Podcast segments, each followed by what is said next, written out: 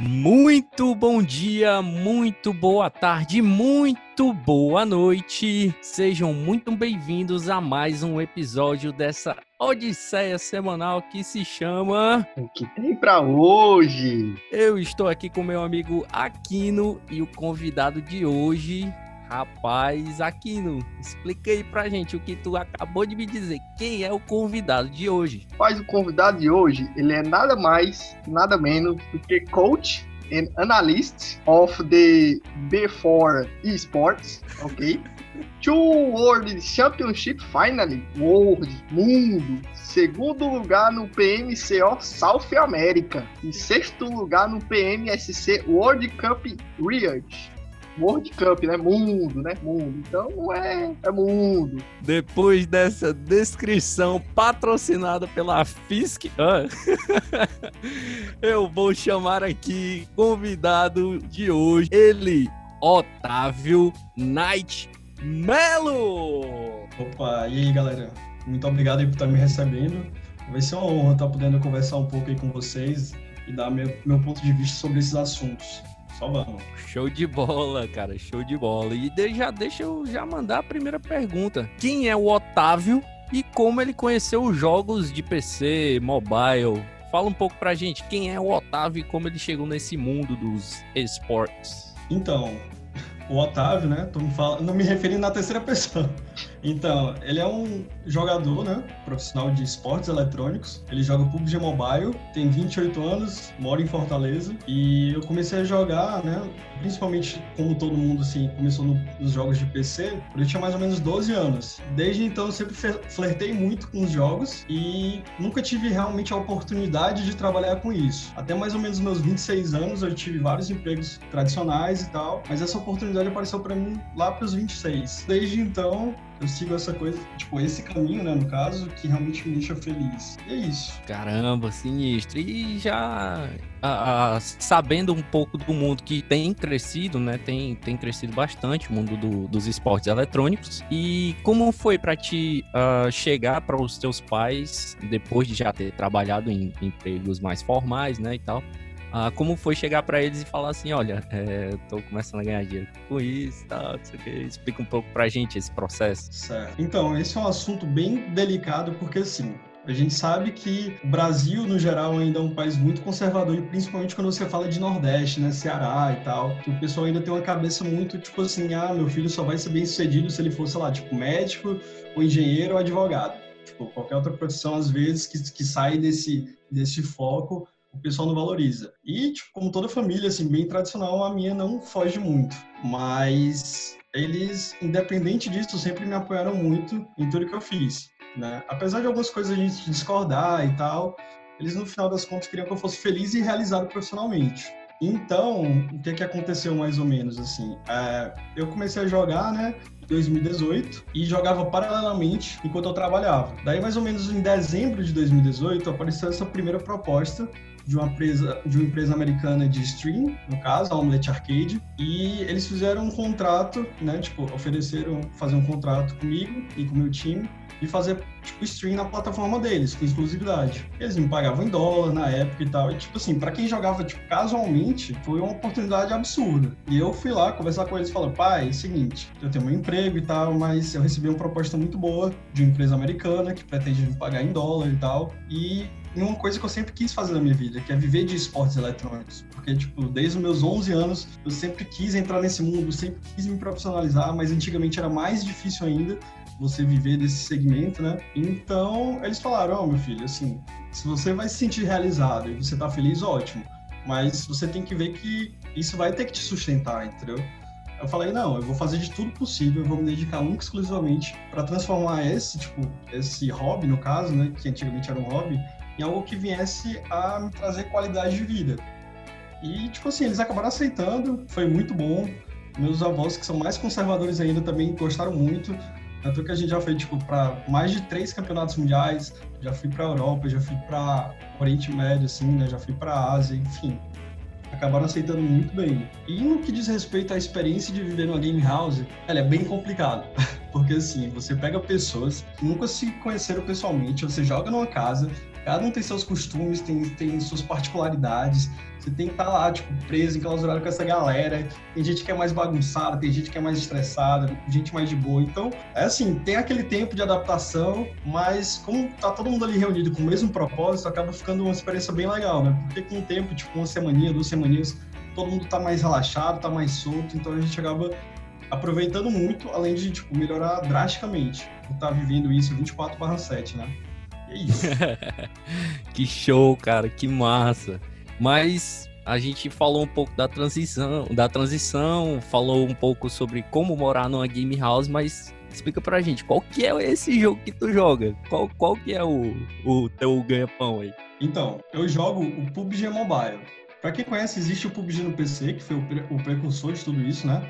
Que é, é o Players Unknown Battleground, que ele é um Battle Royale, então, um jogo tipo de sobrevivência que mistura com tiro e tal. Então é bem legal. E no caso, né, eu segui, em vez de seguir essa linha do PC, eu acabei seguindo a linha mobile. Porque PC hoje em dia eu vejo que tá, tipo, ficando cada vez mais complicado, sabe? Porque você tem que fazer um investimento alto num PC para rodar de determinados jogos. Você tem tipo, toda aquela estrutura física para você estar tá levando se você quiser jogar em outro lugar e tal. Então, tipo assim, são coisas que na época que a gente vive, que quer é coisas cada vez mais simples, mais rápidas, é, tá ficando um pouco para trás, sabe? Né? Então que a gente vê, em comparação dos números, que o mobile game, né, que é os jogos mobile de celular e afins, eles já geram mais dinheiro do que os jogos de PC. E é uma transição natural, entendeu? Porque, velho, você pega um país, no Brasil, que a gente paga imposto demais em tudo. Os preços das, das coisas são cada vez mais tipo, maiores, né? Você tem um dólar aí aumentando e tal. Para você comprar um PC bom hoje em dia é um investimento alto. E celular é uma ferramenta de dia a dia, sabe? Você tem que ter um celular para viver. Então você pode ter seu celular de boa, instalar o jogo e começar, entendeu? Você acaba eliminando muitas barreiras, seja de internet, seja de, do próprio aparelho em si que você vai estar usando para jogar. Então eu vejo que é uma transição natural que o mobile game vai tender a dominar o mercado de esportes, né? E no que diz respeito ao preconceito, a gente sente muito né? Isso, assim, não que sente muito, mas tá bem presente, entendeu? porque o pessoal ainda não leva a sério o fato de você tipo, trabalhar no mobile em vez de um PC, como todos os jogadores profissionais que são bem conhecidos fazem e tal. Mas é questão de tempo. Acho que o mobile tem o quê? Em termos assim de competitivo, tem quatro, tipo, dois, três anos, quatro no máximo. Né? Então, se você pega, tipo, tanto que o PC já tem, desde o CS 1.6, ali mais de 10 anos atrás, tem muito show ainda para crescer. Mas eu acho que já já o pessoal tá acostumado e o público vai crescer cada vez mais. E, e é isso. Otávio, cara, me diz uma coisa aqui. Como é que foi a experiência de competir lá fora? É, a sensação de estar tá entrando numa arena, né? Explica, tenta explicar um pouco desse sentimento. Então, tipo assim, é, quando você para assim para pensar, velho, é uma coisa. Você não consegue nem, tipo, explicar a sensação. Você quer conseguir passar essa experiência, essa sensação, mas é difícil. Você entrar num estádio lá, tipo, estrutura absurda, galera torcendo, pessoal do mundo inteiro, você entrando com a bandeira do seu país, né? Tipo, representando o seu, não só sua organização, mas todo mundo que apoiou, sua família e amigos. É tipo uma coisa absurda. Mas assim, tentando trazer um pouco aí como é que é compartilhar um pouco. O primeiro campeonato a gente foi, foi na Malásia, né, que foi o PMCO, que é o PUBG Mobile Club Open. E o segundo que a gente foi foi o PMSC, que é o PUBG Mobile Star Challenge, que foi em Riad, a capital da Arábia Saudita. Então foi muito diferente. Você sai do Brasil, que tem uma cultura X, né? E você vai, tipo, pra Ásia, né? Tipo, pra Malásia, uma coisa totalmente diferente. Mais de 20 horas de voo, jet lag, enfim. Você chega lá cansado, mas você tipo, se apaixona, porque você vê o quanto de esforço a galera bota em prol desse jogo, em prol do competitivo e do esporte no geral tipo, uma arena gigante, é, com, com uma estrutura absurda tipo, de suporte de todos os players, para suportar todos os players, né? Seja de alimentação, a gente tem, tipo, cada um player tem, o seu kit de alimentação, eles trazem café da manhã no próprio hotel, almoço, janta. Aí você chega lá, todas as cadeiras gamers bonitinhas, enfim, um palco gigante, uma estrutura absurda de pirotecnia, de. Enfim, é, é uma coisa fora da realidade. Mas eu acho que o mais legal de tudo isso são as próprias viagens, entendeu? Porque assim, eu jogava pela Red Candy Scalone Antes de, agora que eu tô jogando pela B4 Esportes, né? E a primeira vez que a gente foi pro Mundial foi com o Red Kennedy, né? Daí eu lembro que a gente tava indo para o aeroporto, um amigo meu, ele joga com maisena na mão, o dedo, tipo, ficar mais... Tem, um, tem um, uma grip melhor na tela do celular. E ele levando maisena aqui na mala, a gente passou na Turquia pra, pra fazer, tipo, a troca de avião e tal. E ele com maisena, um potezinho dentro da mochila. A galera achou que era droga. Aí ele, lá do interior da Bahia, sem falar nada de inglês. Então, a galera botando ele na sala, cachorro farejador, enfim, velho, é, é um mix de emoção, seja de experiência da, estrutura, seja das viagens, que você tem muitas histórias engraçadas para contar, mas é uma coisa, tipo, fora da realidade. Além de representar bem seu país, né? Que, tipo, na Arábia a gente tirou sexto lugar. Então a gente ficou muito orgulhoso, porque a gente sabe que a gente pode chegar cada vez mais longe se a gente acreditar no nosso projeto, né? Otávio, deixa eu te fazer uma pergunta, cara. É, o, o modo que tu. Eu sei que tem. Existem dois modos, né? Dentro do PUBG, que é o single player e com grupo, né? Eu uhum. tô errado, eu tô muito fora da realidade. Não, tá certíssimo. Aí, então, tu é. Tu treina um, um single player ou tu treina esse grupo? Como que é? Explica pra gente a diferença e qual, e qual a tua área de atuação. Certo. Então, é, a gente tem um time, no caso, né? São quatro jogadores é, titulares um player que é o reserva e eu que sou o técnico. A galera ainda tem muita dificuldade assim de entender, mas, velho, assim, a, a, grosso modo, eu sou que nem um técnico de time de futebol, com a minha função. Eu vejo, vale, tipo, a gente vai jogar tal campeonato, esses são nossos adversários. Eu tenho que analisar o padrão que eles fazem, eu tenho que procurar as jogadas que eles fazem, eu tenho que estudar isso para conseguir digerir de uma maneira tranquila e passar pro meu time. Tipo, para eles perceberem durante o jogo que essas coisas acontecem. Tipo, ah, tem um carro passando aqui com tanto tempo, provavelmente deve ser esse time. O que é que eles tendem a fazer nessa região? Pegar tal lugar, seja essa pedra, essa casa, enfim. E a gente conseguir ter esse cuidado extra e não cair em armadilhas. Então, minha função é essa, eu sou um técnico. E a gente treina, no geral, esse time, né, de cinco jogadores, a gente faz estudo junto, a gente assiste partidas junto, a gente passa as estratégias de rotação, enfim, são tem gente que é tipo, por exemplo, a gente divide em funções. A gente tem dois players que fazem a frente, né, que são mais agressivos. A gente tem um player que dá essa cobertura porque ele é melhor à distância. A gente tem um player que ele é híbrido, assim, você usa mais ele, por exemplo, para auxiliar o time quando tá rushando, se alguém for derrubado e por aí vai. Então é isso, a gente, nosso, nosso dia a dia é a gente pegar esses cinco jogadores, treinar, fazer estudo e tá sempre isso se atualizando, desenvolvendo novas estratégias para a galera não pegar o nosso padrão e a gente saber como trabalhar contra os outros times, né? Então é essa eterna batalha. Entendi, entendi. E tu, Night, tu ainda compete? Ou tu tá só por, de, por detrás, assim, tal, dizendo como é que a galera tem que fazer, ou tu ainda dá um cheiro ainda nesse PUBG? Hélio, para ser bem sincero, eu me aposentei em julho do ano passado como jogador, né? E assumi a, a, função definitiva de técnico. Porque meio que em julho do ano passado eu já tinha alcançado tudo que eu queria alcançar dentro do jogo e eu me sinto melhor, tipo, jogando, é, auxiliando o pessoal a melhorar do que jogando propriamente. Porque assim, sendo bem sincero, velho, tem gente aí de 16, 17 anos que tá vindo com tudo. Com reflexo a mil, com pensamento rápido, com uma habilidade fora da curva. Eu já tenho 28 anos, no caso, né? Então eu sei que, apesar de eu ganhar na experiência, eu conseguir fazer coisas que talvez uma pessoa mais nova não entenda ou não perceba nesse momento, algumas situações que são, tipo, situações de, de treta, é, de confronto inevitável, às vezes eu levo uma desvantagem em relação a isso. Por isso que eu prefiro deixar um time mais novo, com mais garra, mais vontade, e ficar auxiliando eles a melhorar.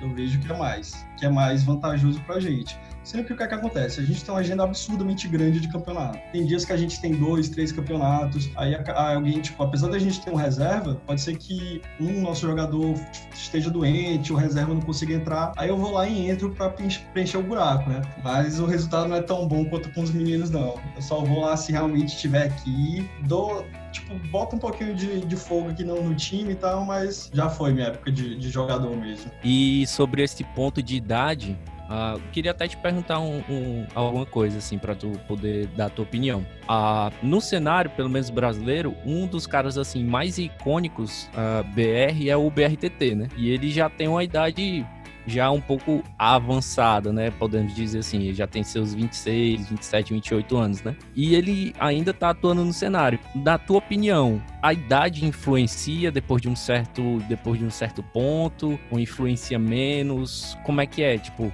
beleza, tu disse que tu parou de jogar por conta da idade, porque tem um menino de 16 anos que de repente pode ter um reflexo mais em dia. Mas isso é realmente um fator, assim? O que é que tu acha sobre? Então, é, você tem dois pensamentos principais uh, que, eu, que eu avalio assim. Querendo ou não, você tem um pouco esse fato de reflexo e afins, mas isso não é um fator determinante, entendeu? É um diferencial, tipo, é, como é que eu posso dizer? Vamos supor que se fosse aqui 50-50, estaria meio que 60-40 ou 65-35% de chance para uma pessoa mais nova ganhar em termos de reflexo. Mas eu acho que o fator principal que me levou a tomar essa decisão é o tempo, entendeu? Normalmente, um jogador assim de alto nível profissional, como a gente chegou nesse nível, ele tem que estar tá jogando de 12, de 10 a 12 horas mais ou menos por dia. Claro que distribuído, não seguidos, né? Então, tipo, acaba sendo muito tempo você dedicar do, é, 10, 12 horas do seu dia para ficar jogando. E é uma galera mais nova, às vezes tem essa facilidade maior de trabalhar com isso, entendeu? Então, tipo, eu fico com receio de, como jogador, não conseguir disponibilizar tanto do meu tempo em relação a isso e acabar, tipo, deixando o time mais atrasado, sabe? Porque, velho, quando você chega num nível, você tem que estar tá ali cada vez mais se esforçando mais, trabalhando mais, treinando mais. E eu vejo que com as funções que eu acumulei ao longo desse tempo, ficou inviável para fazer isso. Eu optei, velho, eu vou aqui dar uma pausa na minha carreira como jogador e focar em algo que eu realmente me sinto mais confortável em fazer, que é ajudar os meninos a crescer. Meio que eu parei, tipo, eu parei por isso de jogar. Mas assim, eu acredito que se eu continuasse jogando, tipo, 10 horas por dia por aí, eu conseguiria estar em alto nível, mas com aquelas limitações um pouquinho em relação às pessoas mais novas que estão vindo, né? O grande lance da mecânica, né? Pois é. E Otávio, uma pergunta mais de curiosidade, né? O, o modo que vocês jogam é o mobile e tal. Aí eu vou te fazer uma pergunta sobre ergonomia, né? Que são 10, 12 horas treinando e tal, como tu acabou de dizer. Como é que vocês lidam com, com esse lance da ergonomia? De, tipo, alguém não ficar muito tempo na mesma posição e tal, não sei o quê. Como é que vocês, enquanto time, enquanto organização, ah, tomam esses cuidados com os atletas? Certo. Então, a gente tem uma equipe muito grande por trás do time. A gente tem, por exemplo, psicóloga, a gente tem fisioterapeuta, a gente tem uma equipe bem grande que auxilia todos esses, esses detalhes que a gente tem que ter cuidado, porque é saúde em primeiro lugar, né? E, e que acompanha a gente diariamente. Esse, esse em termos de tipo ergonomia, né? Que é a ciência relacionada às interações e tal, por você estar tá no mobile, você tem mais opções tipo de posições para você ficar, né? É diferente do computador que você tá aqui na sua cadeira e tal. Eu posso jogar na minha cadeira, eu posso jogar deitado, eu posso jogar, sei lá, encostado, enfim tem posições. O que a gente busca trabalhar em conjunto é o quê? Pegar o jogador falar, velho, qual é a posição que tu ficou mais confortável? É a gente avalia isso. Ah, velho, isso tá te causando algum prejuízo? Seja algum, seja alguma lesão na mão, no punho, nas costas, enfim, a gente sempre tenta estar tá nessa conversa direta, a gente tem esse canal direto para evitar alguma lesão, porque como a gente se exige muito, né, seja dos players e tal, de todo mundo, a gente tem que estar tá sempre com saúde perfeita, a gente tá, tem que estar tá sempre 100%. Os meninos vão para academia é, para fazer exercícios de fortalecimento, seja da lombar, que, que, tipo, quando você fica muito tempo sentado, pode ser que enfraqueça um pouco o músculo, seja dos glúteos e tal. Enfim, são vários vários estudos que a gente tem hoje devido ao avanço, da, ao avanço da tecnologia e facilitam a gente trabalhar com qualidade de vida né, e segurança. Então, é meio que essa equipe toda por trás ajudando. Caramba, é um mundo de coisas que a gente não tem nem noção, né, mano? Mas deixa eu te perguntar outra coisa. E Game House? Vocês têm contatos com, com, com outros jogos, com outras pessoas de outros games e tal, ou são só vocês? Certo, assim. Lá na Red, quando a gente foi pro primeiro campeonato, uh, a gente ficou numa. A gente não ficou diretamente na Game House, a gente ficou numa casa que foi alugada, certo? E a gente ia para a Game House para fazer os treinamentos, porque lá a estrutura era muito grande, mas tinham vários times que moravam lá. Morava o time de League of Legends, da, da Red, morava o time Academy de League of Legends, morava o time de CSGO, morava o time Academy de CSGO. Ou seja, apesar de ser uma casa gigante de três andares, morava mais de 20 pessoas, entendeu? Então não cabia para você chegar e botar mais cinco. Então a gente ficou nessa casa para dormir, né? que era alugada, e a gente passava o dia lá na Game House. E tinha contato. Por exemplo, eu conheci o FNX lá, o FNX, né? O Lincoln. Mito, mito, Lincoln Conheci o Yoda, conheci essa galera do League of Legends todinho, Revolta na época do time, o Titã, o Cabu, enfim, eu conheci toda essa galera, a gente ficava na mesma casa, a gente almoçava junto, assim, né? Cada um faz o horário que quer de almoço, mas às vezes eu tava aqui almoçando, aí pegava, chegava um deles lá na cozinha pra fazer o prato. É, é bem assim, né? Uma convivência com pessoas de todas as áreas diferentes que você possa imaginar, mas que amam a mesma coisa que você ama, que é o esportes eletrônicos. Agora na B4, a gente está indo para São Paulo próxima semana para jogar o World League, né? Então a gente vai ficar um mês em São Paulo. E a casa vai ser só pra gente, porque eles têm um game house da galera do Free Fire, que é no interior de São Paulo, mas a gente vai ficar numa outra casa em São Paulo que vai ser para só pra gente, pra gente ter mais privacidade conseguir treinar melhor, sabe? Muito show. E agora a gente vai para aquele momento que todo mundo gosta, que é aquela pergunta que a gente faz que não tem nada a ver com o que a gente tava dizendo. Fala que momento é esse aí, aquilo.